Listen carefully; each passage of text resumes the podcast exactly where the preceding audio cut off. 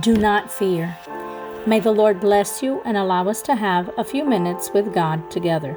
Isaiah 41:10 says, "Do not fear, for I am with you. Do not be dismayed, for I am your God. I will strengthen you and I will help you. I will uphold you with my righteous right hand." At some point in life, we all encounter fears or anxieties.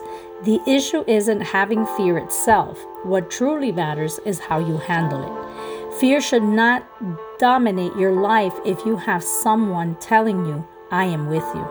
Embrace what you fear the most. That's called faith. Open the closet door and discover that the monster isn't as formidable as you imagined. In the face of what paralyzes you, the Lord's message is clear. Do not fear.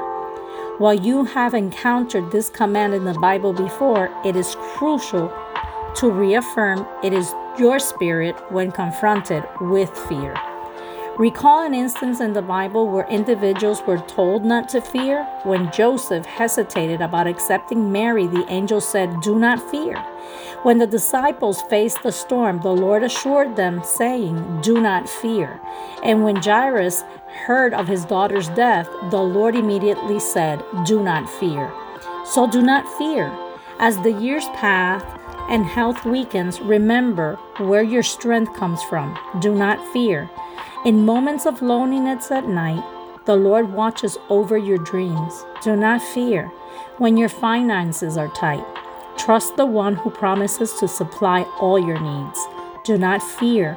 When your children leave, they are the Lord's heritage. The more you feel loved by God, the less fear will grip you. If you know someone struggling with fear, encourage them to face it with determination, decision, and faith in God. Remind them to heed the Lord's constant voice saying, "Do not fear, I will be with you." I'm going to leave you this promise in 1 John chapter 4, verse 18 that says, "Perfect love drives out fear." Have a blessed day, and remember, faith doesn't mean the absence of fear. It means not allowing fear to hinder you. Perfect love drives out fear.